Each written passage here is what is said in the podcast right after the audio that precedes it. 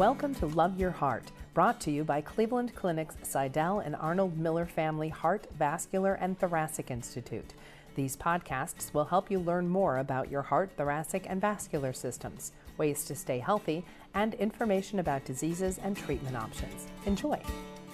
Screening and surveillance takes so many forms. We all have a story here in this room. You guys all sitting down definitely have a story, and some of us personally have a story when it comes to aortic dissection too.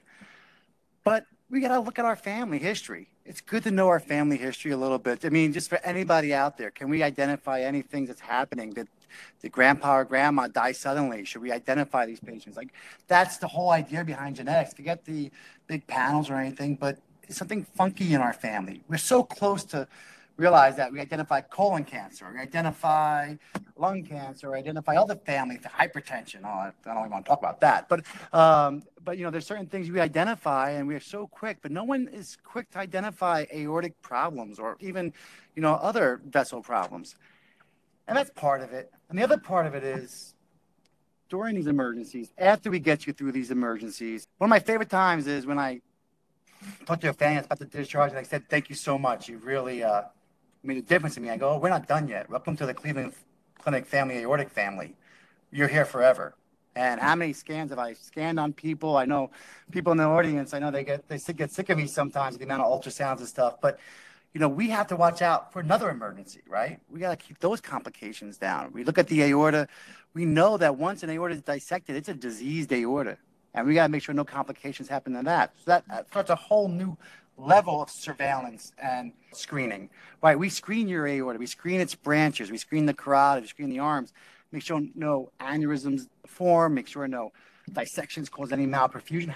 But we want to make sure we keep you guys safe, right? That's why we do it. And, and we all talk, and that's what makes this place so special is the ability to screen and surveil everyone as an individual patient-centered care. I know when you look at regular aneurysms, people may not even know this, but you know, if you look at regular atherosclerotic aneurysms, if you smoke 10 cigarettes in a lifetime, you are at increased risk of having an aneurysm. So if you look at any of the US task force or the SVS guidelines, any type of smoking history and advanced age and family history, for sure, we have to screen you guys. And that's as simple as an ultrasound sometimes. I think we we treat the aorta better when we can do it electively, proactively, try and anticipate what's going to come next. And that's what's probably changed in the way we think about it compared to the way it used to be. You know, it used to be, oh, there's this problem. Let's See if we can get this patient through this okay. And then when we're done, we're like, yep, we fixed it. See you later. Now we're like, no, no, this is a disease that may affect your entire aorta. And we're doing pretty good at saving people's lives. And we're doing pretty good at managing other things like their blood pressure and keeping them around for a long time. And so let's just sort of um, come to grips with the fact that this is a chronic condition. And our goal is to keep you around as long as possible and maintain the quality of life that you have as best as possible. Might mean multiple trips to operating room throughout a lifetime, but if we think about it sort of being proactive surgery, you know, not rushing into anything, but certainly proactive surgery and planned surgeries, um, we do better with it and we can kind of achieve those goals of longer life with good quality. And just a couple of comments I will make. So he's absolutely right. In a weird way, an annuity, you are a patient for life. It's not generally a one time situation. More important, there's two aspects to this, but especially thoracic aortic disease, so above the diaphragm, often tends to be familial, which means it is important to have your first degree relatives be thought of and be screened. We have a health screening program right in the Crile building, and people, we were doing CAT scans like uh, to look for coronary artery disease in asymptomatic individuals just walking into the Cleveland Clinic.